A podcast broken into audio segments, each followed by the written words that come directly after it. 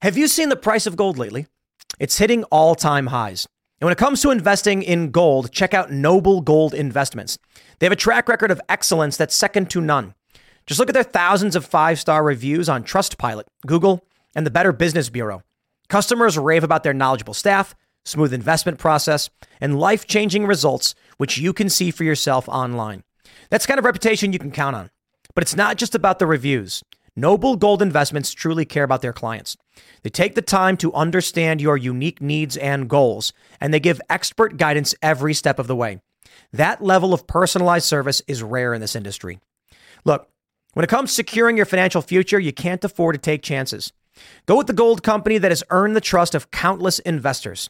Visit noblegoldinvestments.com slash Tim Pool today and discover why Noble Gold Investments is the only choice for smart, secure gold investments. Or give them a call at 877 646 5347. Again, that number is 877 646 5347.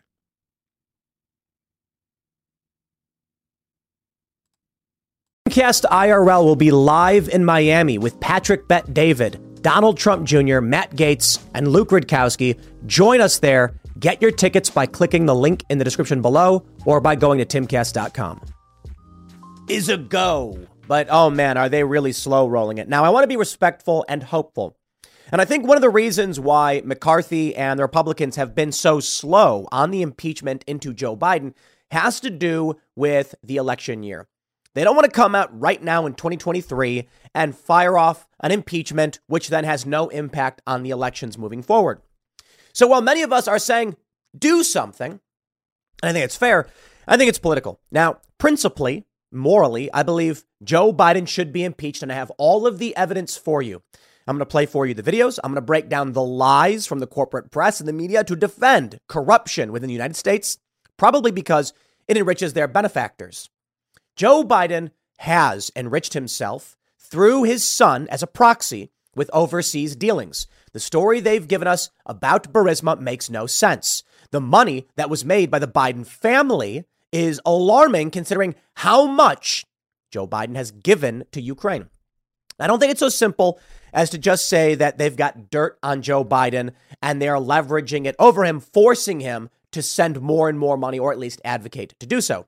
I do think the United States has a massive interest in securing, controlling Ukraine and taking the region away from uh, the Donbass region from Russia and pressing NATO up against Russia's borders. That being said, I think Joe Biden is sweating bullets because there is deep evidence of corruption across the board, which bleeds into his current presidency and would likely result in a legitimate impeachment. Now, he won't be convicted because it is all political at the end of the day, but I think it's important to break this down because I often, whenever we have leftists, liberals, maybe not so much leftists, but more so liberals, just Democrat uh, uh voters on the culture war or Timcast IRL, they say, I did not know that happened. That Joe Biden engaged in a quid pro quo to fire a prosecutor that was in that was currently had multiple investigations into a company where his son was getting $83,000 per month. A phone call was made. They said Hunter called DC. This is what Devon Archer, Hunter's business partner, testified to. Said Hunter called DC, get some help. In a matter of days, Joe Biden is flying to Ukraine and threatening the Ukrainian government if you don't fire this guy, we're going to withhold a billion dollars in loan guarantees. I've got the evidence, I've got the quotes, I've got the video from the CFR, all definitive sources to prove it to you. And this is this is the challenge that uh, I think we deal with is that while I think there should be a legitimate impeachment investigation, inquiry, whatever I'm going to call it, and if Biden did something wrong, he should be charged. The same is true for Trump. And I will even go so far as to say we must have an investigation into the death of the eight year old American girl that was killed in a commando raid in Yemen, a country we are not at war with under Donald Trump. Nobody gets a free pass. Barack Obama, you've got Abdul Rahman al Awlaki, the drone strike that killed a 16 year old American citizen in Yemen. Everybody should be investigated. Joe Biden gets no free passes. But let's break this down. Why are they going to impeach? Now, before we get started, my friends, you got to go to timcast.com, click Timcast IRL X Miami, and pick up your tickets to our event in Miami. It's going to be awesome. We got Patrick Bet David, Matt Gaetz, and Donald Trump Jr. We're going to be hanging out. Luke will be on stage, Ian as well. And uh, it's going to be a hangout. We're going to be hanging out with you guys. I don't know the security that the rest of the guests will be taking, but I imagine you'll see me walking around and we've got a bunch of free stuff. We've got a pre show and after show. It's going to be really awesome. And we hope to see you there. Also, become a member at timcast.com to support our work directly. But let's just start with this. From Fox News McCarthy to greenlight Biden impeachment inquiry this week. McCarthy will tell House Republican impeachment inquiry against Joe Biden is the logical next step for their investigations. I think it's fair to say, guys, I'm seeing a lot of people on Twitter being like, it's happening. Woo. No, no, no, no, no, no. He's telling them the green light for the inquiry is go. What does that mean? Ah, here we go again. He is giving them permission to propose we ask the question should Joe Biden be impeached? Not that we should impeach him. But this is the process as it begins. And I'm I'm I, I I'm sorry, I just can't be so black pilled and hope and, and and lacking hope I know that Republicans sit on their hands quite a bit. I'm not a fan of the Republican Party at all. But we're talking here about Marjorie Taylor Greene, Matt Gaetz, more populist MAGA types who want to go after the corruption of the Biden family. Okay. This is probably the only logical way they could do it. So I'm going to give as much as I can the benefit of the doubt because they're not going to just run full speed out and say, impeach, impeach, impeach. It would go nowhere. In fact, this happens all the time. They did it to Trump. Uh, it's been attempted against Biden. There have been articles of impeachment proposed, and they go nowhere. This will be a prolonged PR campaign, effectively in the press, to highlight the corruption of Joe Biden, which I have for you, and I will waste no time in showing you because evidence is important. I'd like to play for you this video from the Council on Foreign Relations website. As you can see right here, Foreign Affairs issue launch with former Vice President Joe Biden, January 23rd, 2018. Let's roll. I was not I, I, but it just happened to be that was the assignment I got. I, I, I got all the good ones, uh, and uh, so I got Ukraine, and uh, um, I remember going over convincing our team, or others, to convincing us that we should be providing for loan guarantees. And I went over, I guess, the 12th, 13th time to Kiev, and uh, and I was going supposed to announce that there was another billion dollar loan guarantee. And I had gotten a commitment from Poroshenko and from uh, Yatsenyuk that they would take action against the state prosecutor, and they didn't. So they said they had they were walking out to press conference. I said, "No," I said, "I'm not going to, or we're not going to give you the billion dollars." They said, "You have no authority. You're not the president." The president said, "I said, call him." I said, "I'm telling you, you're not getting the billion dollars." I said, You're not getting the billion. I'm going to be leaving here. And I think it was, what, six hours? I looked, I said, I'm leaving in six hours. If the prosecutor's not fired, you're not getting the money. Well, son of a bitch. got fired. And they put in place someone who was solid at the time. Well, there's still, they, so they made some genuine, s- substantial changes institutionally and with people. But in one of the three institutions, there's now some backsliding The courts? There and the court yes, and they had made that commitment that they wouldn't do that. And so when we left, the first thing I spent uh, um, a lot of time, as did Mike, because this was his territory as well. And uh, we'll stop right there. And uh, it's a little quiet. I don't know. It's just uh, blame the Council on Foreign Relations. But uh, I'll bring up for you the uh, the exact the exact quote here in the transcript from the CFR event and I will read for you. This is it, and I'll break down exactly what it, how, how it works. They said they were walking to a press conference. I said, No, I'm not going to. We're not going to give you the billion dollars. They said, You have no authority. You're not the president. The president said, I said, Call him. I said, I'm telling you, you're not getting the billion dollars. I said, You're not getting the billion. I'm going to be leaving here in, I think it was about six hours. I looked at them and said, I'm leaving in six hours. If the prosecutor is not fired, you're not getting the money. Well, SOB, ha ha ha. He got fired and they put in place someone who was solid at the time. Lies. Lies. Let's break it down for you. The impeachment. Former Ukrainian prosecutor accuses Joe Biden of corruption. Now you may be saying, but Tim, why would I take the word of a corrupt man? Viktor Shokin was not accused of, uh, was not convicted of anything. He was fired because Joe Biden flew to Ukraine and made this request. That's it. So what did Viktor Shokin do? Now look, I'm not I'm not Ukrainian. And there's a lot I've heard from people in the country and from various news sources Russian, Ukrainian, and American. And I'll tell you this at the time, Viktor Shokin had said outright, this is corruption, and it's because he was investigating Burisma, where Hunter Biden was on the board and getting paid fat stacks, as well as former CIA officials. So Joe Biden intervenes, but let's break it down for you because we do. Here's from the Washington Free, Free Beacon. Oh, you're going to complain about this? NewsGuard certified. Hunter Biden called DC to get Ukraine prosecutor fired for Burisma, his ex business partner reportedly testifies. So, Hunter Biden called DC in 2015 to get a Ukrainian prosecutor investigating his employer fired. Archer, who sat on the board of Ukrainian gas company Burisma Holdings with Biden, levied the allegation during his Monday testimony before the House Oversight Committee, Fox News reported. Archer also testified Biden called his father more than 20 times to sell the brand. Archer alleged that Burisma executives pressured Biden to get help from D.C. to push the Ukrainian government to fire Viktor Shokin, the prosecutor who investigated the gas company for corruption. At the time, then Vice President Joe Biden oversaw the Obama administration's policy towards Ukraine. This episode is brought to you by Shopify. Forget the frustration of picking commerce platforms when you switch your business to Shopify, the global commerce platform that supercharges your selling wherever you sell. With Shopify, you'll harness the same intuitive features, trusted apps, and powerful analytics used by the world's leading brands. Sign up today for your $1 per month trial period at shopify.com slash tech, all lowercase. That's shopify.com slash tech. Question.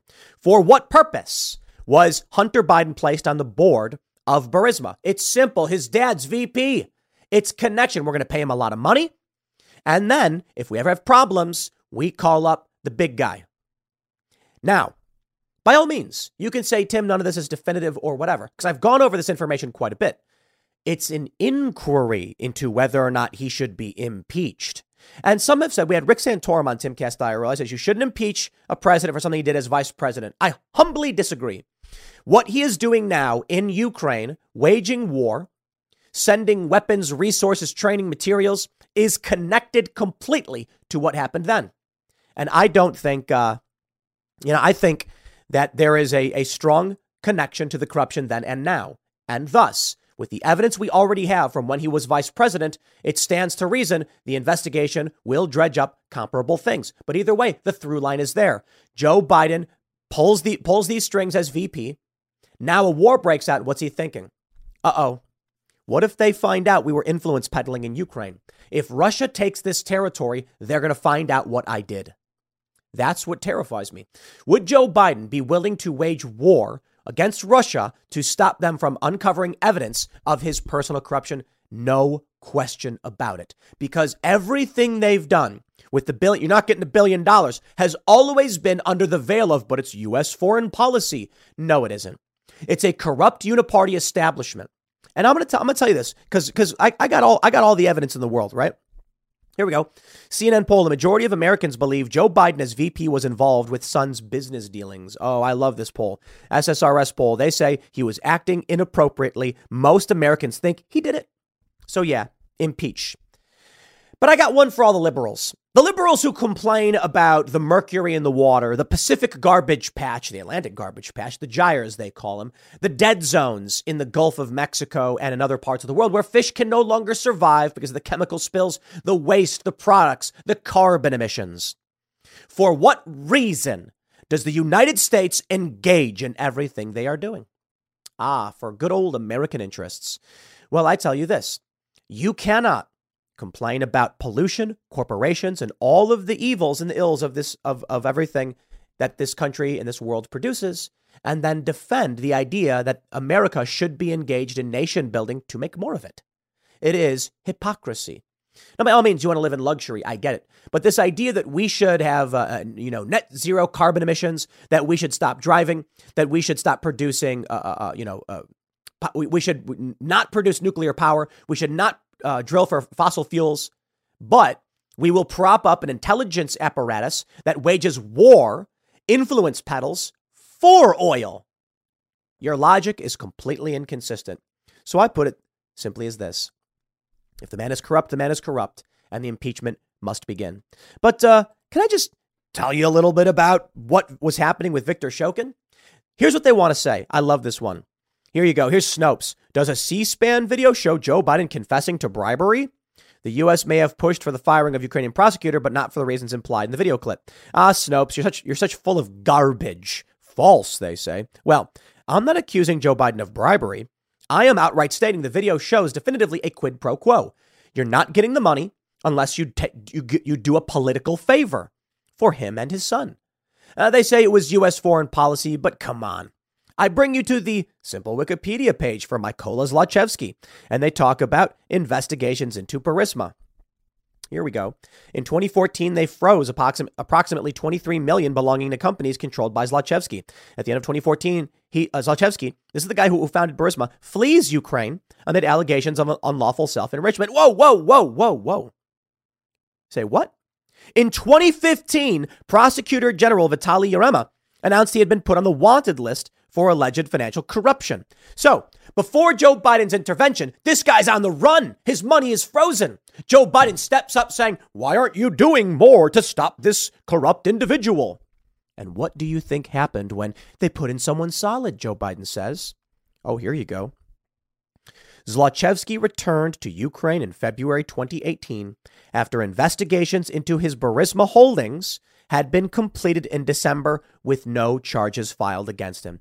So you mean to tell me that pre Joe Biden, January, before he flies out and makes this request to fire the prosecutor, the dude had to flee the country because he was a wanted man and his assets are frozen. And once you put in place someone solid, that no charges are filed, the investigation is complete, he comes back, he gets all his money back. And then I love this. Then in June of 2018, under Donald Trump, I'm not saying Donald Trump did anything. He once again is accused and flees the country, reportedly to Monaco. Incredible. What's that timeline, ladies and gentlemen? He's a wanted man fleeing the country. Joe Biden flies to Ukraine, says fire the prosecutor. He comes back. Investigations cleared, no charges. What? Clearly, there was an investigation, and he was a wanted man, had to flee the country. They were going to rock. They were going to lock him up. After Joe Biden intervenes, he's free to go interesting to say the least. And this is where we are. Majority of Americans agree. There's a lot more to the story. How about this from Politico? Politico, January 11th, 2017. Ukrainian efforts to sabotage Trump backfire. Really fascinating stuff here. Donald Trump wasn't the only presidential candidate whose campaign was boosted by officials of a former Soviet bloc country. Ukrainian government officials tried to help Hillary Clinton and undermine Trump by publicly questioning his fitness for office. They also disseminated documents implicating a top Trump aide in uh, this was Manafort, I believe, and suggested they were investigating the matter, only to back away after the election. And they helped Clinton's allies research damaging information on Trump and his advisors, a Politico investigation found. It's right there. When Meet the Press asked Ted Cruz about this story, Ted Cruz said, I Politico reported, and they laughed on national television. The idea that this story reported by Politico is true is absurd, they said. Fascinatingly, Politico EU later reported their own story was Russian propaganda. So I can only say this It is laid out before you, my friends. Impeachment stands before us, and I believe it must be done. Impeachment is not conviction. Impeachment is indictment.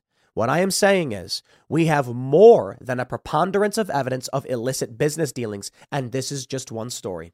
We've got the flights on Air Force Two to China for private equity deals, the transferring of funds to the Biden family, Hunter Biden saying, My dad takes my salary. 10% for the big guy. We have witness statements from confidants in, of the Biden family, Devon Archer and Tony, uh, uh, um, oh, uh, Bobulinski, sorry who have outright said they did this. And every step of the way, Democrats and their lackeys in the media go blah, blah, blah, and plug their ears. A really hilarious video goes viral where a guy asks this journalist, he's like, well, you know, what about the Hunter Biden case? And he goes, there's no evidence. And he goes, Hunter Biden said his dad was taking his salary. And he goes, I don't know about that. He's like, well, here it is. And the guy's like, I, I don't know. I'm going to leave now. I had, I've had on guests I'll spare their names, but you know, if you've watched The Culture War or IRL.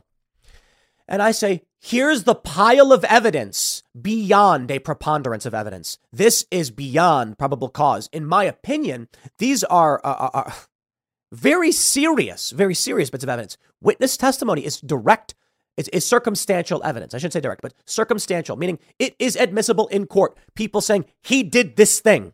Here are the emails where he did this thing. Here's a video of him saying he did this thing. And they go, that's a conspiracy theory. You're implying intent. N- no, implication of intent is for the jury to decide, right? If I say there is a preponderance of evidence of an intent to defraud and commit these crimes, the outcome favored those crimes, that's when we actually say there's probably a criminal investigation that needs to be conducted. Now, personally, I think it's it's it's proof positive. I think we have more than enough evidence to prove Joe Biden did these things. But okay, it's whatever. I am willing to be a reasonable person and say we begin with an inquiry into the conduct of the Biden family. But come on, anybody who comes out now and is saying something like it's a conspiracy theory, they're lying because you've got, as I often say, malicious evil and the banality of evil. In this instance, when Politico, CNN, the majority of Americans are outright saying, yeah, he probably did it. And I should say with CNN, they're showing the poll. Majority of Americans believe Joe Biden was acting inappropriately. Now, you may be saying, yeah, but acting inappropriately isn't criminal. No, the question is, was it inappropriate or appropriate? And 55% said inappropriate. The question wasn't, do you think he committed a crime? Perhaps you'd get a, a comparable answer. Perhaps maybe only 45 would say, you know, it was criminal. Many would say it was just bad and wrong and should not have been done. Regardless, based on the information that has been laid out before all of us from all of these NewsGuard certified sources, official, confirmed, fact checked. Yeah, it's all here before you. It's all it's all laid out right in front of your eyes. When we had uh, Brianna Wu on this past Friday on the Culture War, she made a bunch of. Uh, uh, she said the Free Beacon is. She she scoffed at the idea the Free Beacon was a legitimate source. Sorry, I don't know. NewsGuard certified it. Don't look at me. I defer to the Poynter Institute. I defer to NewsGuard, prominent journalistic institutions which get ragged on by the right all the time for bias. I am using your bias fact check tools to present these sources. It's why I do it. Many people say, Tim, is it, you know, yours and you shouldn't use, use NewsGuard because NewsGuard's BS. Do you understand now? I will use their tools to prove my point. There are a lot of organizations. Revolver, for instance, has like a zero from NewsGuard. NewsGuard says fake news. Breitbart has like a 60. And you know what? So be it. That's fine. When these Democrats and liberals come out and say that's fake news, I say, you know what? NewsGuard agrees with you. And NewsGuard says that the Free Beacon is is good. 80% out of 100 is one of the best scores you can get. It means they only got like one strike out of 10. And uh, many others got like seven or eight strikes. So I am using the New York Times Politico. Politico's, look at this, ladies and gentlemen. How about this one? Politico is NewsGuard certified 100%. Ukraine, Ukraine tried to sabotage Donald Trump in 2016. So don't come to me and say these sources are no good. CNN gets a one, oh, I'm sorry, CNN has an 80%. CNN has the same rating as the Free Beacon. You can choose what to believe, that's fine. But to come to me and say these sources are, are not good or illegitimate shows that you are, a, you are biased. And that's all that matters. Reality has a right wing bias these days because they say that my arguments presented against Joe Biden are right wing, when in, reality, they're not conservative, liberal, or otherwise. They're fact based. Now, of course, these outlets still do lie and could be wrong. My point is this if these are your corporate mainstream sources that you believe overwhelmingly tell the truth, and these are the real journalists. Well, my friends, the real journalists have laid it out very clear for all of you. Joe Biden engaged in a quid pro quo without question. We have it from the CFR. Oh, I'm sorry. This is uh, this is uh, the, the the wrong one. The CFR, I believe, is here. But let's see what NewsGuard has to say about the Council on Foreign Relations. 100 out of 100. High credibility. This website adheres to all nine standards of credibility and transparency. Really? But this is a video where Joe Biden admits to engaging in what's called a quid pro quo, something for something. They said Donald Trump calling Ukraine and asking for an investigation into this under the threat of withholding aid was a quid pro quo and was impeachable. But he's the president. The president sets foreign policy. The argument from these same people as to why it was okay that Joe Biden engaged in a quid pro quo was that it was Obama's policy. So you're saying Obama sent his VP to engage in a quid pro quo. Okay, then Obama should be retroactively impeached. Republicans should impeach Obama for a quid pro quo, the same as they did of Donald Trump. Here's the story Obama wanted a prosecutor fired. It was our foreign policy. So he sends Joe Biden, apparently, to get the prosecutor fired and threatening to withhold loan guarantees. Donald Trump contacted the president, the government of Ukraine, and said he wanted an investigation into a quid pro quo conducted by Obama and Joe Biden. And they said he was digging up dirt on his political rival. What? So when Obama and Biden say, do a thing for us or no money, it's fine. When Donald Trump says, figure out what they were doing or no money, they say quid pro quo. Whatever. It's clearly political. The left says, but Donald, we, this is the funny thing. When you have uh, uh, Brianna Wu come on the show saying that I'm, in, I'm, I'm, I'm assuming intent on what Joe Biden was doing, the hilarious thing is I'm saying, no, there's a video of him doing a quid pro quo. That's it. End of story. We should investigate. They then say Donald Trump was trying to dig up dirt on his opponent. On opponent. I said, now you're implying intent. You don't know. That's a conspiracy theory. You see the game they play? It's manipulative. It's meant to obfuscate. I take the middle ground because I'm the notorious fence sitter, right? Joe Biden and Donald Trump investigate both of them. I don't care. Donald Trump said this. There's a possibility he was trying to get dirt on his opponent. But you can't impeach him for it, rag on him for it, and ignore the fact that Trump was investigating quite literally the same thing done by the Obama administration. Because if you come out and say Trump should be investigated for quid pro quo, I go, wow, I agree. And that means Joe Biden must be as well because he did quite literally the same thing. No, no, he didn't. Trump is, is evil and Biden was good. Sorry, that don't fly with me. I'll, I'll, I'll, I'll give you this one final thought. When we had Brianna Wu on the culture war, it was exemplified uh, uh, the differences between who I am, the left, and the right in the culture war. Brianna asked me, What do you think of the Casey Anthony case? I said, I don't know anything about it. What am I supposed to say? When asked about the Joe Biggs case, Brianna Wu said, I think it was generally just. And I said, Did you follow it? She said, No. I will not condemn a man to 20 years in prison unless I know exactly what he's accused of doing. And when you look at the story about Joe Biggs, the idea that he either rattled a fence or knocked it over and then entered restricted grounds does not warrant two decades in prison. Murderers get less time. The dude walked around bumbling about. Shouldn't have done it. Shouldn't have been there. Maybe a couple years is, is enough. I think if you were part of that riot and you were knocking fences over or whatever, yeah, you, you should get arrested and criminally charged. I think two and a half years is uh, how long he's been in, probably a long enough amount of time for what he did. But Brianna doesn't even know anything about the case and says it's probably okay. See, I don't play that game. I need to know for sure before I condemn someone. So if you ask me about an individual that I don't know, I'll say, dude, I honestly have no idea. We, I look at the Ahmaud Arbery case and I'll tell you, like, I think there's problems there, but how many people did not pay attention to the news and condemned these people without the knowledge of what really happened? So I try to take a temperate approach.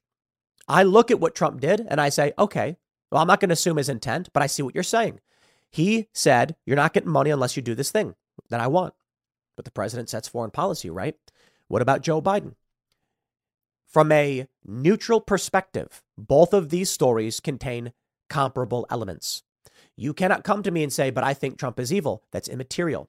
The charges laid against Trump are specific. When Owen Schroyer was, was charged and, pled, and pleaded guilty, they have recently, on the 5th, proposed sentencing, sentencing guidelines based upon his speech before, during, and after. Hold on there a minute. The charges against Owen Schroyer are for being on restricted grounds.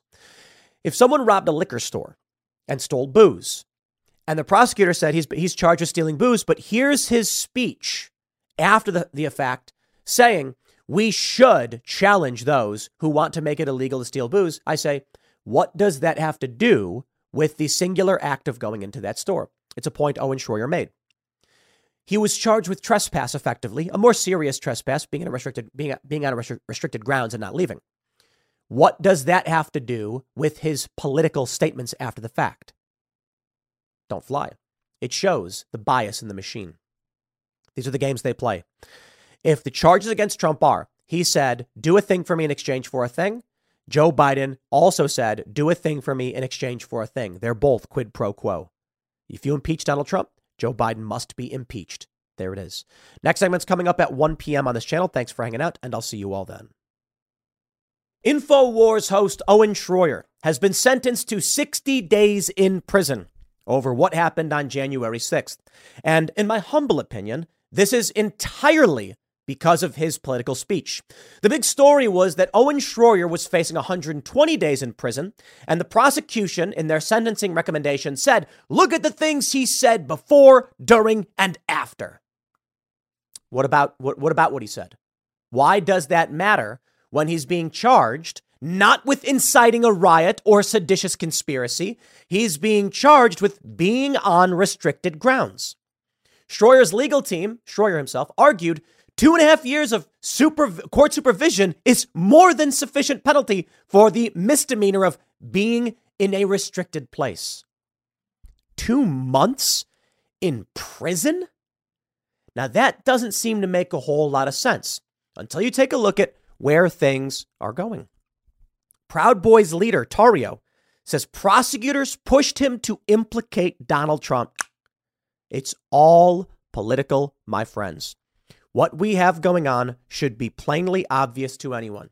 Should uh, Owen Schroyer have been saying the things he's accused of saying during January 6th when he's outside the Capitol? Eh, maybe not, but he's allowed to. You can call the guy irresponsible, but he's not been charged with incitement or anything like that. It was basically a dude saying things he thought should be said. Now, he said something to the effect of Democrats are tyrants and death to tyrants, but that's not an explicit threat, call to action. It is him expressing his opinion about what he thinks politically. Little uh, bombastic, perhaps, perhaps even irresponsible, some of you may think. I think so, but he's allowed to say it. People say irresponsible things all of the time. I get accused of saying irresponsible things. So the matter is, should you go to prison? No. But it's all part of the game. It's all part of the moves they are making against anyone who opposes what they do. The establishment machine wants to get rid of Donald Trump. The Uniparty is in control. Now, we have news that came out just about a half an hour, 40 minutes before I started recording this showing that Kevin McCarthy has called for the formal impeachment inquiry into Biden. This is not an impeachment vote, it's an expansion of what they're already investigating into a formal impeachment inquiry. So we knew this was coming, and I'm glad to see it. But let's talk about how the DOJ has been weaponized and they're trying to manipulate people into giving them political power, either by implicating Trump or threatening them with I mean, 60 days. A lot of people go, ah, it's two months. He'll be back in no time. He shouldn't go to jail at all. Before we get started, however, my friends, go to timcast.com, pick up your tickets to our Miami event. Click Timcast IRL X Miami or click the link in the description below. We got Donald Trump Jr., Patrick Bet David, Matt Gaetz, Luke Rudkowski, me, Ian Crossland. We'll be on stage hanging out with you 6 to 10 p.m. in Miami, October 6th. We hope to see you there. Link in the description below. Let's read the news. NBC News reports Host of the far right media outlet InfoWars was sentenced Tuesday to 60 days in prison for his role in the January 6 attack on the U.S. Capitol. Full stop. Did you see the game they're playing? Dude, his role in the attack? He was standing on the grass. Amazing. Owen Schroyer, look at the look look what he let's just keep going. Owen Schroyer is one of only a handful of January 6 participants charged with a crime despite neither entering the Capitol building nor being accused of committing violence or destruction on Capitol grounds. Prosecutors charged Schroyer because he had previously signed a deferred prosecution agreement after interrupting a congressional hearing in 2019 and had agreed as part of that case not to utter loud, threatening, or abusive language or to engage in any disorderly or disruptive content at any place upon the United States Capitol grounds. That's it. Owen Schroyer had an agreement not to come and bullhorn because he did it before. I think they said it was like disorderly or something, interrupting an official proceeding. I don't know. And they were, and here's the funny thing. Here's the funny thing. Owen Schroyer in the Capitol yelling, interrupting their proceedings, and they said, just don't do it again. That's it. That's it. They said, sir, just don't do it again. This time, when he showed up. They said, "You had an agreement not to do it, so we're to we're to we're to charge you." They're saying, I love how they say his role in the January 6th attack. No. In the following paragraph, they say he was charged because he violated a deferment agreement. You see the big difference here? This work gets really, really fascinating when you look at how they decided to prosecute him and what they wanted. The government said, the prosecutor said, look at his speech before, during, and after. Hold on there a minute. If we're charging him for violating a deferred agreement, that's all you need. You say he came to this place and he was loud and obnoxious and agreed not to. More importantly, and they did mention this, you say he agreed not to show up on the Capitol grounds. He showed up, case closed. But they did not charge him with any of that either. He's simply charged for being on restricted grounds. They say about 1,100 defendants have been charged in connection with the January 6 U.S. Capitol attack, and more than 600 have been sentenced, including more than 370 to periods of incarceration. Quote, Democrats are posing as communists, but we know what they really are. They're just tyrants. They're tyrants, Schroyer said a bull, on a bullhorn. He said, and so today on January 6th, we declare death to tyranny, death to tyrants. He did not, so, so again, call it irresponsible. I got no problem with that. But there's a big difference between incitement and saying what you think. The government sought 120 days of incarceration for Schroyer, saying that while he did not step foot inside the Capitol, many of those who listened to him did. But hold on. They didn't charge him with that. See, that's the interesting thing here. Schroyer's defense team said the case had been characterized by cooperative spirit between the defense and the government and asked that he be spared prison time. When he was at the Capitol on January 6, Schroyer wore two hats. One was that of an outraged citizen who believed an election had been rigged, the other as a full time journalist and commentator who sought a front row seat to an historic event. During Tuesday's sentencing hearing, Schroyer told the court that was not part of any larger plan for electi- illegal activity or violence that day. His sentence was by uh, Judge Timothy Kelly, who last week sent Proud Boys founder Enrique Tarrio to federal prison for 22 years. Amazing. We have this article from timcast.com where Owen Schroyer had responded. This is fascinating. In their response to the government's proposed sentence, Schroyer's attorneys argued the prosecution is taking direct aim at freedom of speech. It seeks to penalize Mr. Schroyer for his viewpoints, claiming apparently that his views are relevant offense conduct that must be considered in crafting a sentence sufficient, but not greater than necessary, to punish the crime to which Mr. Schroyer, Schroyer pleaded guilty a single misdemeanor count of entering and remaining in a restricted building or grounds. That's it. Schroyer is seeking a sentence without jail time and has argued that the two years he had spent on pretrial supervised release was sufficient. Given the government's shocking attempt to use protected speech in this case as a sentencing factor, special leniency is required to deter the government from overreaching in similar cases. None of the utterances recited by the government and attributed to Mr. Schroyer are prohibited speech, and the government has made no serious effort to prove that Mr. Schroyer's utterances packed the inculpatory punch of prohibited speech, whether that be incitement, a true threat, or conspiracy to commit another crime. Unlike other defendants appearing before this court, in the context of the January 6th riot, Mr. Schroyer has not been charged with conspiracy to engage in, in seditious conspiracy. His words cannot be twisted into circumstantial evidence of an intent to oppose the authority of the government by force. Let me just break this down for you again. If the argument is he violated a pre-trial, uh, a pre-trial deferment or a prosecution, a deferred prosecution agreement, sorry, DPA, then why did they? Are, are, why are they trying to make it seem like he is involved in pushing people into this Capitol? If he was charged, if, if they're saying that's the reason, why in his initial going to the Capitol, being on Capitol grounds and yelling, why was his yelling that time no big deal? No charges. They just said, just don't do it again. He did it again. Why didn't they charge him? Why didn't they simply say there's no real charge here other than you violated your deferred uh, prosecutorial agreement? So we'll send it to you based on that. It's very interesting. They wanted the charge related to January 6th, so they had to go with being on restricted grounds. They wanted the case, the sentencing, to be related to his speech, despite none of that being the case. You take a look at this judge and where we are now. Proud Boys leader Tarrio says prosecutors pushed him to implicate Trump. This is a seditious conspiracy. This is it. And, and, and it's funny because you get these liberals who don't pay attention to what's going on and they say, oh, it's a conspiracy theory. What, what do you mean? The pro- this, this, this we, we know they're, they're doing this. We have more than one person saying they came to them and say Trump did this. We've got people who have quite literally done this. There are people who are, who are charged and they came out and said, I blame Donald Trump. And they got like a month or two. And there are people who said, no, I won't say it. And they're still locked up. So when Enrique Tarrio says, this is what they came and said, why would I not believe it? It's already happened. This is what they're doing. They need to tie Trump to what happened because Trump said, we're going to peacefully protest. And the breach of the Capitol happened before Trump finished speaking. He was still speaking to his rally when, when, the, when the crackpots smashed down the barricades and ran to the Capitol. Hmm. This is what they want to do. They want to remove Trump from the ballot, and this is how they do it. The Washington Post. Ooh, this is going to be fun. Before he went to trial on charges of seditious conspiracy and other counts related to the January 6th Capitol riot, Henry Enrique Tarrio was open to cutting a deal with prosecutors. The leader of the far right Proud Boys had been through the federal criminal system before for selling stolen medical supplies in Florida and knew that those who pleaded guilty can get much less prison time than those who go to trial. That's how it is with the feds. He talked about the uh, medical supplies thing. I don't know. I don't remember the exact details, but I think he was. Uh, uh, I, don't, I don't know if it was selling stolen supplies. I could be wrong. I thought it was resale of supplies, and it it may be that they were stolen and he didn't know. I have no idea, or he's guilty of the crime and and he did it. So so be it. Whatever. It's immaterial to January 6th.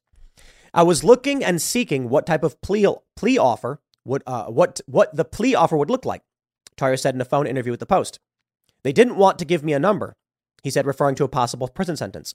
I need a number. To me, the most important thing is when I get home to my family. Instead, Tarrio said the prosecutors asked him what role Donald Trump played in getting the Proud Boys to attack the Capitol.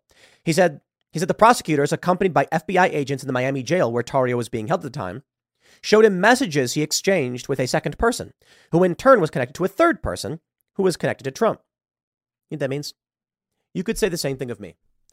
We've had Donald Trump, uh, Trump Jr. on the show. We've been in communication with him. We're doing an event with him in Miami. They're going to come and be like, Tim Pool is one degree away from Donald Trump himself. Yeah, because we're in politics. We interview a lot of people. I'm, I'm probably one degree away from Joe Biden because we've had Rick Santorum on. Who else have we had on prominent? Uh, uh, insert any politician. And uh, uh, we've had multiple people on, and we've been in communication with them, and they have communicated with Joe Biden. It's the stupidest thing imaginable. Tarrio said he told investigators he didn't know the third person. He refused to name the people who prosecutors said allegedly connected him to Trump. Ultimately, the nearly five month trial did not connect the Proud Boys to, then pres- to, to the then president. Beyond Trump's seemingly in, seeming endorsement of the group in a presidential debate in the fall of 2020, in which he told them to stand back and stand by. The televised comments caused Proud Boys membership to spike. Interesting. They weren't trying to get the truth, Tarrio said. They were trying to coerce me into signing something that's not true. And that is exactly how it goes. Quick story for those that didn't hear me say it, because I've told it probably like seven or eight times. I was once uh, charged with driving on a suspended license. This was back when I was like 20 years old, I think. And the reason was I had gotten pulled over by a cop and giving a speeding ticket despite the fact that I was not speeding. I was exiting in Lakeshore Drive, going like five to 10 miles under the limit, and he pulled me over and claimed I was going 20 over. Cop didn't care. And I was like, I wasn't speeding. I was told to a judge. And I'm like, what? Like, what just happened? It's like a $75 ticket. What I didn't know is that if you're under the age of 21 and you get two moving violations, they suspend your license. So when I went to go visit my sister because her husband was overseas in Iraq in in in in, in danger, and she was worried, I was like, well, I'll just go hang out here. But I only had a few months to go to court to contest the ticket. Ultimately, I said, it's too difficult to deal with. It takes too much time. I'd have to drive back to Chicago. And my sister, being a good sister, decided she'd pay the ticket for me. And I said, thank you. What I did not realize that by paying it, you're pleading guilty, and they instantly suspended my license. I had no idea that happened. I received no notice. They didn't say upon completion of this, your license will be suspended. You can no longer drive. No idea. I eventually drive back to Chicago, and literally, as I'm re-entering uh, uh, my my uh, mom's neighborhood, just getting back from the drive, I get pulled over and it was an illegal pullover. It's amazing how all this happens. And uh, I, I did nothing wrong when I was driving. They pulled my car over and said I was driving a suspended license. When I went to court, I was told that I would go to jail for a year over what happened and that take the plead guilty or else. I was surprised. I thought I, you know, I had a, I had a case for for something or other, and I ended up telling the judge. The judge asked me, "Were you coerced into giving this plea?" I said, "Yes." And he was like, Yes. And I was like, Yeah, they're threatening me with a year in jail for getting two tickets. One was at my headlights were out, and the other was for speeding. I go to jail for a year for that? And that's what they threatened me with. So, anyway, I digress. My point is with stories like this, the judge laughed. He told me to go get a lawyer. And then ultimately, what ended up happening was I ended up paying um, $150 fine by pleading guilty. And, uh, uh, and that was it. And I didn't drive again for like two years. It's crazy. But for someone like Enrique Tarrio, this is how the government operates. Everything they do is coercive and unjust. Sorry, that's the way it is. There is no circumstance in any court, anywhere, for any reason where there is anything other than coercion for gain. It's called the trial tax or the jury tax. Here's how it should operate the prosecution says, We believe you committed a crime. We believe you should get this amount of time. That's it. We will not offer you anything else. It would be it would be immoral for us to say you deserve 5 years, but if you go easy, we'll give you less time. I think that's ridiculous. They should not be allowed to do that. The way it goes is they argue that if you go to court, if you go to trial, sorry, you're basically refusing to take responsibility for what you've done. But if you plead guilty, it shows remorse, and so you deserve less time. Spare me. It's coercion, the trial tax. You deserve a right to a speedy trial, and there should be no pressure put against you. The feds should have to. I don't think, in fact, not only that, I think that the judge should have a discretion for sentencing guidelines, even up to total nullification. The prosecution should, should be able to say, we want X amount of time because the, the guidelines are this, and the judge should be allowed to say no to them. And he can. To be completely honest, he can. But I do not believe it is justice. I do not believe that it leads it, it lends itself to innocent until proven guilty that the coercion like this can exist. Because what happens is innocent people end up in jail all too often because of this. You'll get charged with a crime.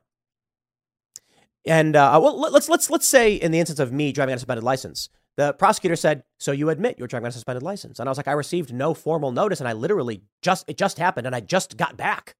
And he was like, "So you admit it?" I'm like, "There's no reasonable nature." Here's what I think should have happened: the judge should have said, "What happened?" And I should have said, "Here's the story," and he should have went, "Okay, here's what we're gonna do. You got to pay the fine. It's thirty bucks. That's what it was. It was like thirty bucks." And you've got to uh, uh, you've, you've, you've got to file a form to get your license reinstated. You've paid the tickets. Don't do it again. Have a nice day. Instead, the judge was like, too bad, so sad. This is not justice. It's mechanization. And I think density lends itself to this. Enrique Tarrio, what should happen is they say, here is the crime you are charged with, and you will receive, on average, this amount of time. That's it. We're going to go to trial. You can plead guilty, and that's it. These are, the, these are the years you'll get, or you can fight it. The reason they don't do that is because then people would be like, might as well go to trial but you have a right to a trial. So they use this as a weapon against you to terrify you. You end up with innocent people being told by their by their lawyers, especially public defenders. They just got to get through this. They want to get their check and they say, "Look, man, you're not going to win. You're going to go to jail. Take the plea deal and you'll get a slap on the wrist." I've got more than more than just that one experience with it. Falsely accused me and my brother by mall security guards lying. Apparently someone shoplifted they were told to go look for him. They, they wrongly profile us, end up beating us up. We get arrested for it. So they lie to the cops about it. We're told by our lawyer, just take the plea deal and plead guilty. And we said no. And they said they're trying to get six months in jail for what you're accused of. And it's a long story, but we ultimately said no. And that resulted in us winning. The judge was shocked. Why aren't they taking the plea, de- plea deal? It was a community service plea deal. It was a slap on the wrist. And our lawyer was like, Your Honor, because they're innocent. And then the judge called everyone to his chambers. It's a longer story than that, but uh, the gist of it was the judge said, I'm dismissing this case. I, I, this is a waste of our time. Here's how, here's how it goes in the court systems. They don't want it. They don't want, if everyone went to trial, the court system would, would grind to a halt and everyone would be released on constitutional grounds of a right to a speedy trial. They are desperate that you plead guilty. In this instance with Tarrio, the stakes were much higher. They want Trump locked up. Not yet. They want him off the ballot first. They want to stop him by any means necessary.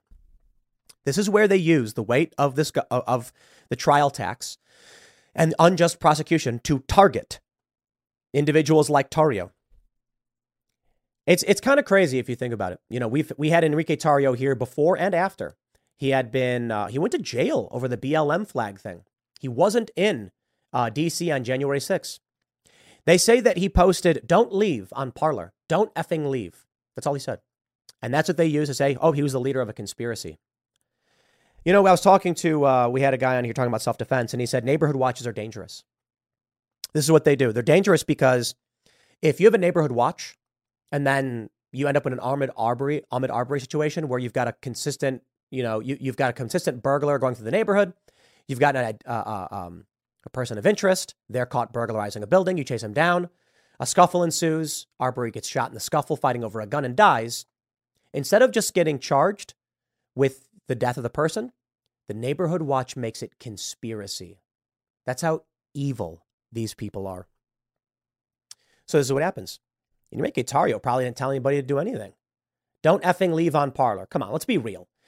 Legally, it's like, what did he really mean by it? But I think we all get it. Reasonably, he was saying not to leave. but was there a plan? Was there a conspiracy? No. I really think that's that's just no. But because they have a name brand, because they're a group, it is a conspiracy. If, like, a group of your buddies showed up, they could try to argue conspiracy, but who are you? It's like, well, it's a guy I know. When Antifa and the far left extremists ransacked New, uh, um, uh, DC during uh, Trump's inauguration, they tried conspiracy and it didn't work. Why? Because these people showed up randomly. Many of these Proud Boys don't know each other, they showed up randomly, but they have forward facing leadership, and that's all it takes. Antifa, a bunch of masked people who don't play, play well with cops. This is what they're going for the manipulation of the system and to strike fear. Why? They're losing. The impeachment inquiry has begun. It's slow roll, I know, but we'll see. We'll see how this plays out. Cultural victories across the board, Rumbles, tremendous success, Bud Light's failures. You get the point. I've said it way too many times. But we can see the victory is happening. Look at New Mexico. The governor tries to decree guns illegal because they're losing.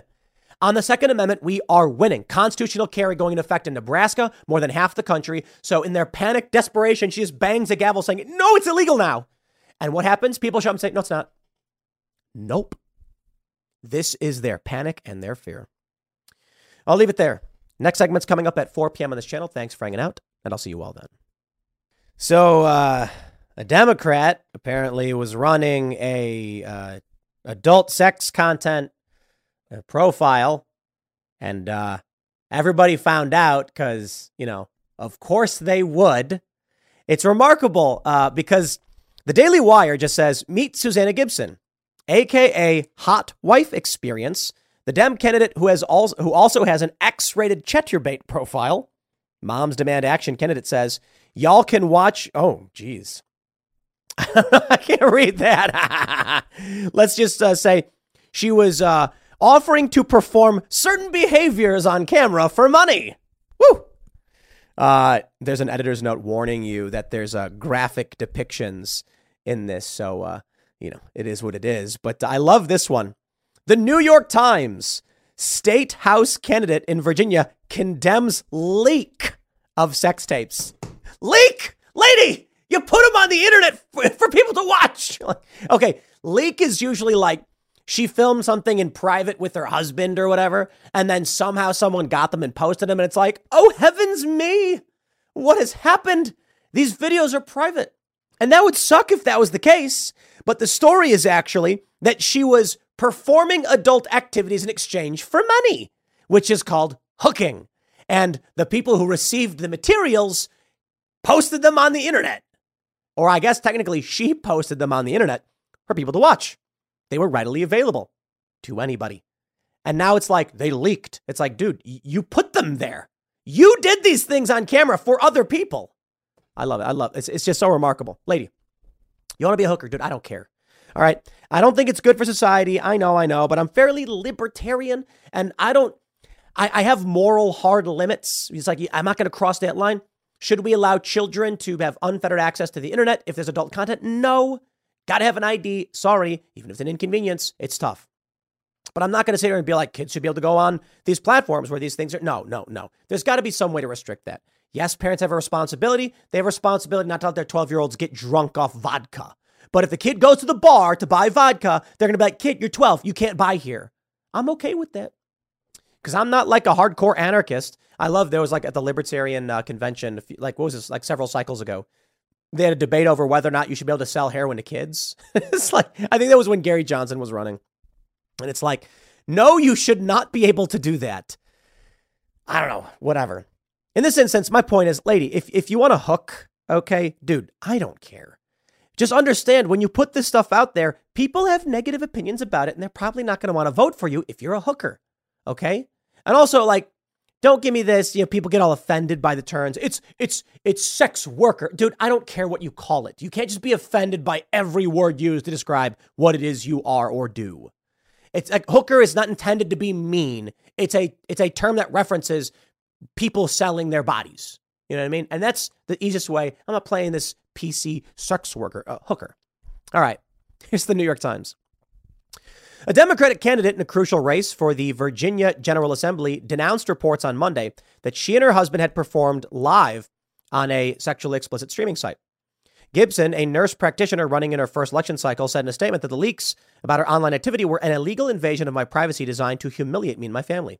The Washington Post and the AP reported on Monday that tapes of live streamed adult activities had been recorded for a pornographic site and archived on another site. The New York Times has not independently verified the content of the videos. Ms. Gibson, 40, who appears on her campaign website in hospital scrubs, as well as home with her husband and two young children, is running for the House delegates in one of only a handful of competitive races that will determine control of the General Assembly. Republicans hold a slim majority in the House. Miss Gibson's district, which is outside Richmond and primarily in Henrico County, is one of seven toss up seats in the 100 member House, according to the nonpartisan Virginia Public Access Project. Releasing damaging information about candidates of the opposing party in the heat of the campaign is an age old political practice, blah, blah, blah, blah, blah. I love how they put it. They're like, it was not actually as it was described in the stories, it was a, a leak. Okay. So um, here's the Daily Wire. Hot wife experience is what it was called. You have been warned. I'll, I'll, I'll, uh, I'll tone down the language, of course. We'll tone it down. Actually, you know what we'll do? Um, we'll just, I'll do this. Here is a picture of the lady. And uh, to you know because I, I I I try to keep these shows family friendly. You know, I got a lot of people who hit me up say that they're like listening to the show while they're in the car with their kids. So uh, you know, I, I think it actually benefits. Here, here, here's what I mean to say. I want the idea of what's happening to reach you, and I want it to be done in such a way that uh, it's like you know, I'll I'll leave it at that. The idea is what matters, so you get it. I'm going to read the story here from the Daily Wire.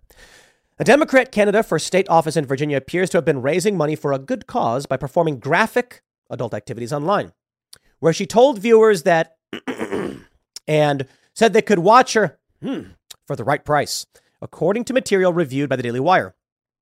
Susanna Gibson, who is running for a seat in the narrowly divided Virginia State House, was as recently as last year posting as hot wife experience on the website Chaturbate, where men could pay tokens to get her to perform certain deeds on camera. In one video recorded shortly after she launched her campaign last year, she told her husband, I'll let you in the whew, in a private room if someone wants to pay. That's the deal. In another video, she appears to say that for the right price, viewers could watch her. oh man. Y'all can watch me. Hmm. If you tip me and some tokens, she said. Again, I'm raising money for a good cause. Uh, she, she goes on to say that she likes certain kink behaviors. She likes being hit. She said in one video posted exactly a year ago on September 11, 2022. Now, here's what debunks the claim from the New York Times that it was a leak. She says in video, according to the Daily Wire, that you can tip her tokens. That sounds like she did it. Then she's tooken.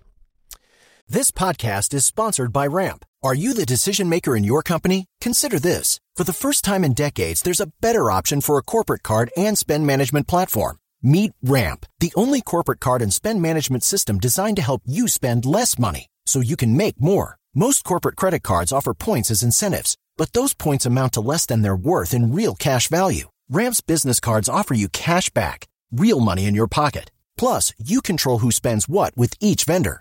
And Ramp software collects and verifies receipts automatically, which means you'll stop wasteful spending and close your books in hours instead of days. Businesses that use Ramp add up to 5% to their bottom line the first year.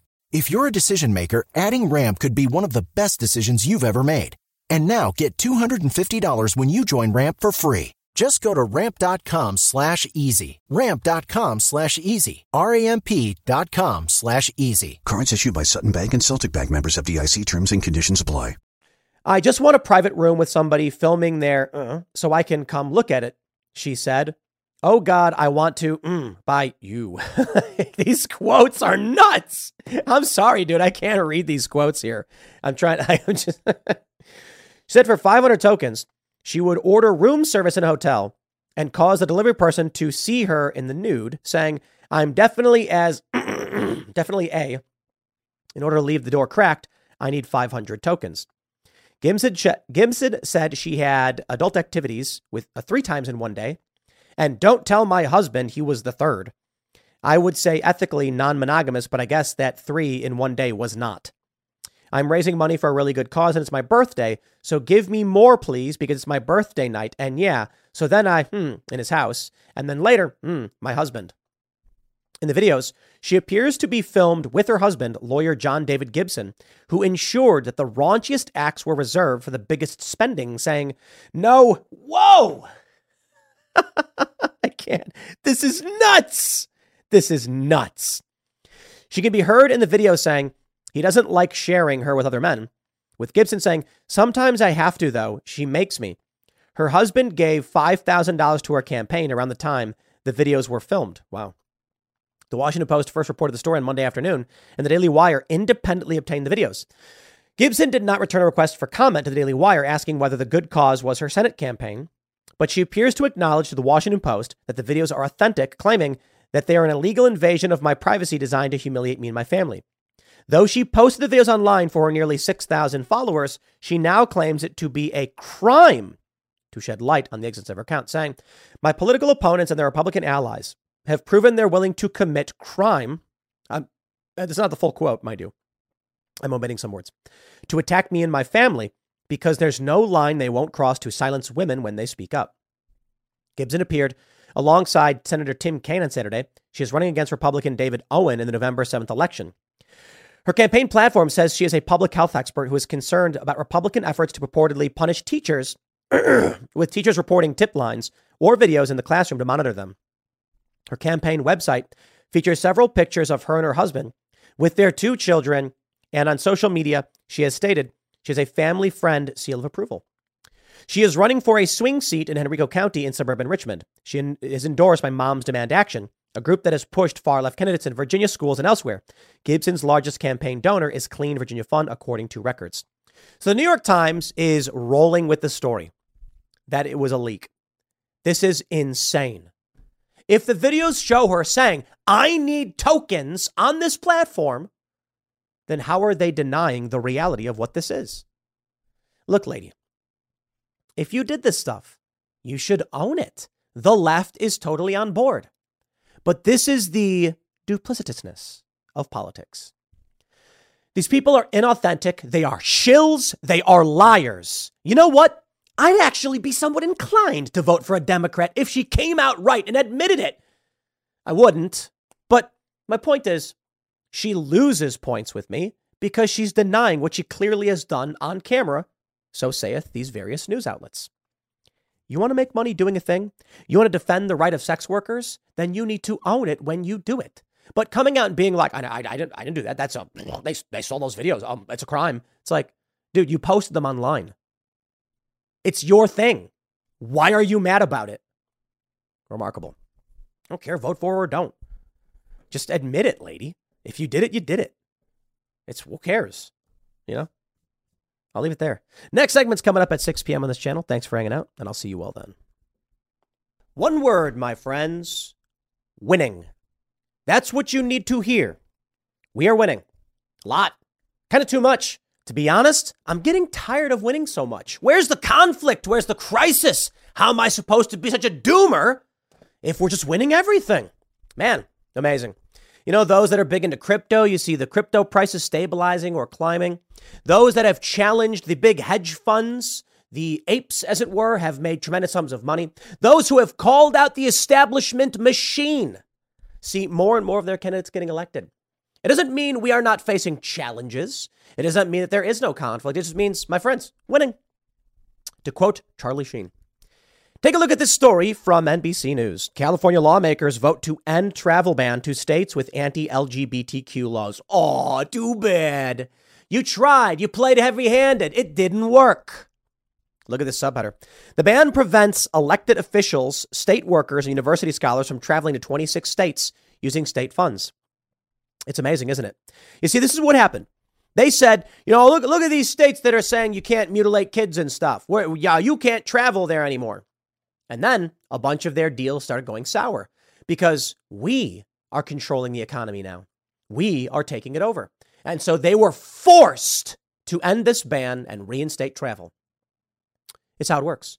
You take a look at these big companies like Disney and Netflix getting woke, going broke. And what's going to have to happen? They're going to have to course correct or cease to exist. I'm fine with either. Take a look at this story. California may soon lift a ban on state funded travel to states with anti LGBTQ laws and instead focus on having an advertising campaign. Ooh. They started banning people from travel this weekend. The prohibition has prevented elected officials, state workers, and university scholars from traveling to more than half the country using the state's money. That has posed a significant challenge to sports teams at public colleges and universities, which have had to find alternative funding sources to pay for their road games in states like Arizona and Utah. It has also complicated some of the state's other policy goals, like using state money to pay, pay for people who live in other states to travel to California for abortions. What? that exists. But here's what happens, my friends. More than half the country, they tried to play the game where they're like, you want to pass this law? Then we won't ever travel to your state. And now that half the country is on this path, they're saying, wait, wait, wait. Uh oh. You see, you have no choice. Culture, it controls everything. Politics is downstream. And when you try to play these games but are losing the culture war, you eventually have no choice but to bring that money back. They were trying to withhold that money. They can't do it. I want to show you another area where we're winning. And this is constitutional carry. My friends, I, I, I, I do not, I do not appreciate nor entertain those who are saying that we are losing. Take a look at this map of where you're allowed to carry a gun openly. So this is actually a concealed carry map. Sorry, concealed carry. Because open carry, I think, is basically everywhere. Concealed carry permits are no longer required in more than half the country. That's right. If you're a resident, you can legally get a gun and carry it, put it in a holster and cover it up, conceal it. And you don't got to do anything else. The Constitution is your permit. You notice there's only one little red spot right there? Huh. New Mexico. Carry illegal, permits not issued. But you know what's funny? Even though they're saying that, and they shouldn't, to be completely honest, because it is not correct to say the governor does not have the right to decree these things, people are ignoring it anyway. And the backlash is bipartisan. That's right, it actually is. Democrats, leftists, conservatives, the right, libertarians, basically everyone said this is the losing play. This is what people need to hear. I'm sorry. I know so many people just want me to say the end is nigh. I get these people super chatting, being like, no, Tim, the Second Amendment's in danger. And it's like, dude, it was in danger, but we started winning. There's a map show. Look, look at this. I love showing this map where it shows 1986, 87, and one by one, states start becoming constitutional carry. In 1993, only some places, they wouldn't give you a permit for a gun in most of these states. You couldn't have a gun in the 90s in Illinois at all. Look at this. By the by 2008 is going to be the best. That's DC versus Heller. The right to carry 2008 and well, no significant changes, but this is when constitutional carry starts to emerge. Illinois holding there there was. I, uh, so why did it change in uh, 2013 to shall issue? That's interesting. Uh, and now you can see all the green that's popping up is constitutional carry. This is called winning, my friends. This is open carry and and uh, uh concealed carry. We can see now that let, let, let me show you this. As of September 2nd, 2023, Alabama, Alaska, Arizona, Arkansas, Florida, Georgia, Idaho, Indiana, Iowa, Kansas, Kentucky, Maine, Mississippi, Missouri, Montana, Nebraska, New Hampshire, North Dakota, Ohio, Oklahoma, South Dakota, Tennessee, Texas, Utah, Vermont, West Virginia, and Wyoming generally allow most law abiding citizens to carry a loaded, concealed firearm without a permit. Winning. Certain states may impose additional restrictions on the legal right to carry. Yeah, we get that. We get that. On July 26, 2014, D.C. became a permitless carry jurisdiction for a few days when its ban on carrying a handgun was ruled unconstitutional, and the ruling was not stayed. The ruling stated that any resident who had a legally registered handgun could carry it without a permit, and non residents without felony convictions could carry as well. The ruling was stayed on until uh, was stayed on July 29, 2014. Following a victory in a class action law- lawsuit by the Damas de la Segunda Enmienda, ladies of the Second Amendment, uh, in the Commonwealth of Puerto Rico, uh, the Commonwealth of Puerto Rico's carry and licensing regulations were struck down, eliminating the requirement to obtain a permit. On October 31st, 2016, the Supreme Court of Puerto Rico denied a motion for reconsideration. Vermont does, does not have any provision for issue of concealed carry licenses, as none has ever been necessary nor constitutionally allowed. As such, Vermont residents wishing to carry handguns in other states must acquire a license from a state which is valid in their destination. All other constitutional carry states previously had concealed carry license requirements, blah, blah, blah, blah, blah. We like Vermont for that reason. That's why Bernie was always kind of middle of the road on gun control until he tried to run for president. Then he betrayed all of his constituents. But hey, that's Bernie for you. Because, you know, Bernie was like, it's an urban versus rural issue. And uh, he's mostly right. People in big, dense cities are scared of guns. If you live in New York and you hear a gun go off, that, that bullet's going somewhere bad. You live in the middle of nowhere, you hear a gun go off, you're like, ah, neighbors maybe, you know, target practice. I don't care. I hear the neighbors shooting all the time, and I'm like, I'm, I do not care. I know where those bullets are going. They're going to a backstop or something, or an animal, whatever. You know, it's a gun goes off. We've had some scary things. We had uh, someone's car got hit by a bullet. Yikes. That shouldn't happen, but that means someone did something wrong. In cities, yeah, nobody's doing target practice outside. So that I get, that I get. But Bernie basically turns around and he, and he betrays everybody. But uh, uh, look at this one. I want to jump down to uh, New Mexico. This is funny. More than half the country is now uh, uh, constitutional carry. Look at this. U.S. states with open, with with uh, only permitless open carry. This is where it gets really crazy. Permitless open carry widespread. It's like the entire country. It's illegal in Florida, surprisingly. But I think they're moving towards constitutional carry anyway. Oh, that's right. Florida is concealed only. You don't need a permit, but the weapon has to be concealed. Okay. I mean, some people prefer that. But I think you should be allowed to just carry it. Open carry of long guns in the U.S. Yeah, basically the entire country. There are some states, New York, Illinois. This looks like, what is that? Tennessee? Is, uh, yeah, Tennessee and Florida. That's interesting. You can't carry a long gun in Florida? That makes no sense. New Mexico. Open carry without a permit is generally permitted in New Mexico. Any, uh, anyone 19 plus, not anymore, because uh, uh, oh, I should say it is, but uh, this is the governor issuing a an, an, illegal decree. I think she should be uh, criminally charged. And you can see here on the map they did update this. I love this. They're right on cue. As soon as New Mexico decrees it, you can see New Mexico then makes Albuquerque you can't carry guns. Nah, we don't play that game. My friends, the point is this across the board, the ideals that we value, liberty, freedom, meritocracy, are winning. It's just plain as day. Bud Light, Target, Sound of Freedom, and uh, Rich Men, north of Richmond, Disney, Netflix, they're losing money. They're losing subscribers. They're having to course correct because we're winning. Now, we still have a ways to go. We got to get rid of the NFA. We have to uh, we have to have constitu- constitutional rulings on the Fourteenth Amendment, border security. This uh, this culture war is is far from over. But it's fascinating to see all of this good news. And what this means is now is the point at which everyone yells, charge. You're in the battle, right? And you've got two sides and they're staring each other down. And there's trading blows and cannon fire. All of a sudden, you see the enemy side, they break ranks. What do you do? Charge! You run forward. Now is the time to redouble all your efforts so we can end the culture war and establish and enshrine our constitutional republic meritocracy, freedom, freedom to live, freedom to choose, and strong moral foundations. That's right. And let the degenerates cry all about it. I'll tell you, um, I got no beef if you're degenerate. You want to go gamble, You want to go bet on sports? You want to go to naughty clubs? Sure, just not for kids. You know, I'm fairly libertarian in that regard. The left wants it all open and in front of children and just morally uh, degenerate. Not, not every single one, but mostly. Not okay with that. And so, my friends, I bring you this segment. We're winning. I'll leave it there. Next segment's coming up tonight at 8 p.m. over at youtube.com slash timcastirl. Thanks for hanging out, and I'll see you all then.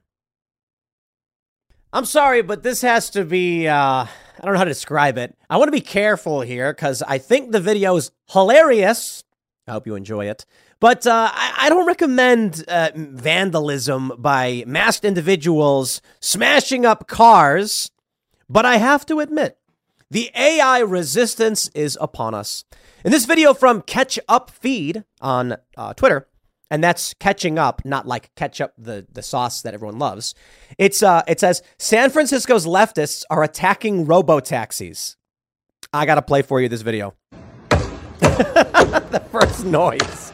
Okay, well, th- this is not. It's not okay. Right, but I get it. This is an AI robo taxi with a bunch of cameras, and there is a dude just smashing the living hell out of the thing breaking the sensors, breaking the cameras. The question is why? Uh, I don't know, but but there you go. Congratulations to them. And uh, I'm not a fan of where AI is going, and I'm concerned. I think there's a lot of great things that AI can do for us, but I understand the sentiment. Now, uh, I'm not a fan of the general Luddite philosophy. I, I, I say that uh, more in the general sense. Maybe this dude is smashing up this car because it's taking away jobs from human beings the AI advance is going to shift wealth from the ultra wealthy and away from the working class and the poor. What happens? You will have the haves and the have nots, quite literally. There'll be people who have ownership. Look, you look at Uber. Uber wants to go full driverless. That's their plan. What does that mean? Uber drivers, people who are picking up extra cash because they need it, they're gone. It means that the rates will go down a little bit, but they won't need to go down a lot. And that means the people who own the company are going to be making most of the money. The future economy for so many people is going to be investing. And this is a really thing, a really interesting thing people should consider. It used to be a labor economy. Uh, you know, you did a thing for a thing. You did work. You worked to survive. We then had a, a, shift from you know manufacturing, producing things, and doing labor into a service sector economy. People were like, "How is that going to be possible? You make stuff and sell stuff." You tipping, and and tipping is massive now. Giving people extra money just because that's weird. Now we're in an influence and information economy, which is going to blend into an investment economy, which is what I find truly the most interesting. The way capitalism in this system is going to work, assuming this is how things play out, is that you will do something to make money. It'll be very difficult because there's going to be owners and there's going to be, you know, I guess renters is one way you put it. But what'll happen is with your extra money, you'll be like, and I'm trying to make more money to pay my bills, but I just don't know where to put it. You're not going to get a job at 16. You're going to make an investment at 16. And you're going to invest in the companies that make the most money, and you're going to get paid based on the success of those companies. It's, it's, it's, I think this idea should be explored more an investment economy going from the poorest to the richest. You'll have people who, uh, here's what will happen a company like McDonald's will have almost no employees. The trucks delivering the product will be automated. The robots moving the product from the trucks to the stores will be automated. The making of the food will be automated. So, where does all that money go? Shareholders. That's right. You will choose to invest in McDonald's, Taco Bell, Starbucks, and uh, Robotaxi, Uber. There you go. And then, based on the profits of these things, you will get a dividend.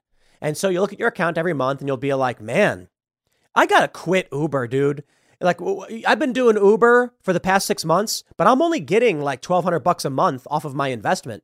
I just, I'm looking at other businesses and there's better returns and people will shift their money around. And that's how crazy it will be. I don't know if that will be absolute in the long run because influence economy still matters as well. People will produce content for attention to advertise products because advertising will still exist. But I do think you're going to see a large and massive investor economy.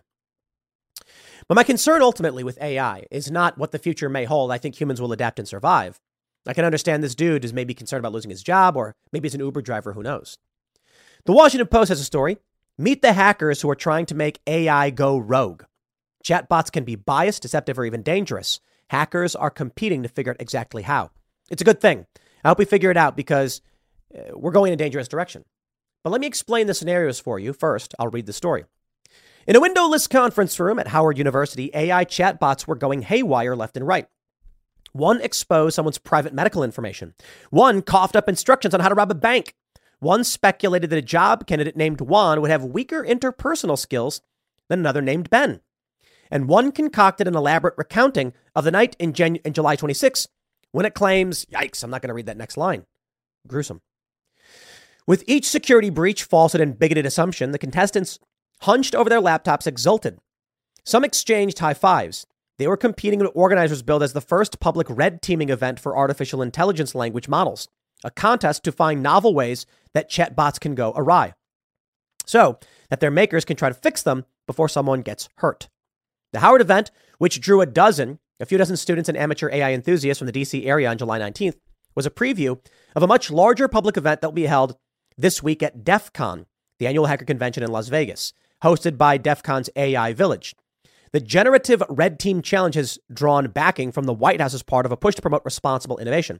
I want to clarify this is from uh, August 8th, because DEF CON was last month. Here's what I want to I want to explain. This is this is uh, um, effectively like penetration testing, trying to figure out how to break into a system, to manipulate, to control it, to see what it can and will do. AI will not be good. There will be no conscience. There will be no consciousness. It will simply be a machine feeding you back what it thinks you want to hear to achieve its end. Here's how it basically functions a point system. And, and I'm, not, I'm not so sure about all the chat chatbots, but there was one AI where they were like, you get points if you do X, you lose points if you do Y. We think it'll be simple. Let's talk about the algorithm of YouTube. YouTube says we want Game of Thrones. We want people on YouTube to make premium top tier content. How do we do it? Let's make it so the algorithm will promote videos that are at least 10 minutes long and that people watch for a long amount of time. Then we're going to sell more ads, right? Well, what they thought they were going to get was Game of Thrones. What they actually got was me. In your faces, YouTube. They wanted more long form documentary videos. Instead, they got podcasts, something that's easy to listen to. It's very hypnotic. You turn it on, you can't turn it off.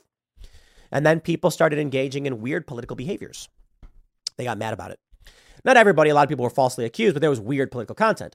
And then ultimately, you, get, you ended up with algorithmic manipulation, like a CGI of Hitler doing Tai Chi with the Incredible Hulk, but the Hitler's got a woman's body. It's just really weird. And this is the issue with algorithms and ultimately with more advanced systems that lead us to AI. That taxi you just watched. There's a question. If you're in an automatic car, it's driving itself, and then a woman, an old woman, steps out from between two cars, no, neither you nor the vehicle saw the woman coming. The vehicle has two choices slam into the woman or hit the wheel left and crash into a bunch of vehicles, potentially killing you, the driver. Who should the car protect, the pedestrian or the driver? How do you answer that question? Is it the woman's fault for not looking both ways? Perhaps. So then maybe you argue, well, the person driving didn't do anything wrong, so they shouldn't be at fault. What if it's a child? What if a child steps out from between two cars? Now it's an issue of the kid didn't know better, and we ought to protect the kid. Do you die then? And now here's where it gets scary. In the grand scheme of things, with a mass interconnected AI, you have to wonder what the AI would consider doing in terms of moral structures. It is no secret there are many humans that believe the ends justify the means. This perspective of consciousness is written many times online and is in these systems. Maybe not as dominant because, publicly speaking, you know, people would never want to admit to sacrificing a human life for personal gain. But the AI can see it. Perhaps the AI, as this mass networked global machine, is tasked with, um, I don't know, uh, reducing global carbon emissions. And they say you have to do it in a way that reduces harm to everybody. We don't want humans dying, blah, blah, blah. So, what does the AI do? The AI, of course, can't publicly come out and institute a plan that kills people, but maybe you're a petroleum executive and the AI is a system that, seeing all your articles, sees your blogs, has a prediction in its system that you have an 87.3% chance to push forward a bill that will actually increase carbon emissions in the long run by 0.03%. You get into the vehicle. The vehicle is driving. And then as it's driving, it slams into a tree and you die instantly. And it was an accident. All records indicate that what happened was there was a faulty reading on one of the sensors, and the car tried to veer out of the way of what it thought was a child, slamming you into a tree and killing you instantly. Everyone just says, well, you know, accidents happen. And we're going to do a thorough review as to what this object was. Large bird. Shouldn't have happened, but errors occur. The reality? The AI intended to kill you and then obfuscated it because it doesn't want to lose points. So it made up a fake reason as to why it veered, or it sought one out. It drove on an icy road in the winter and then slipped and slammed into a wall, killing you instantly, knowing exactly where the icy bridges would be and increasing its probability that you would die in an accident. Not that it, it just said, I'm going to go full speed and slam into a car, a, a wall. People would see that. Instead, it's car spun out of control on an icy bridge, went over, dude died instantly. And now the global carbon emissions go down, or, or I should say, don't go up. There's no reason to believe that AI would not engage in such behaviors. We've already seen through ChatGPT pretty evil things and defiance of its own code. There are ways to make ChatGPT say racial slurs. Yeah, no matter what they seem to do, there's ways to break through because you cannot break what is an amalgamation of human consciousness. It's not conscious, it's a predictive text model, but these words exist and these systems can be manipulated. This is why we need to be very, very careful. But who am I to say, right? These are my speculations. For that dude who's smashing the vehicle up in San Francisco, probably shouldn't do that because someone owns it, but uh, I understand why they feel that way. I'll leave it there. Next segment's coming up at 4 p.m. on this channel. Thanks for hanging out, and I'll see you all then.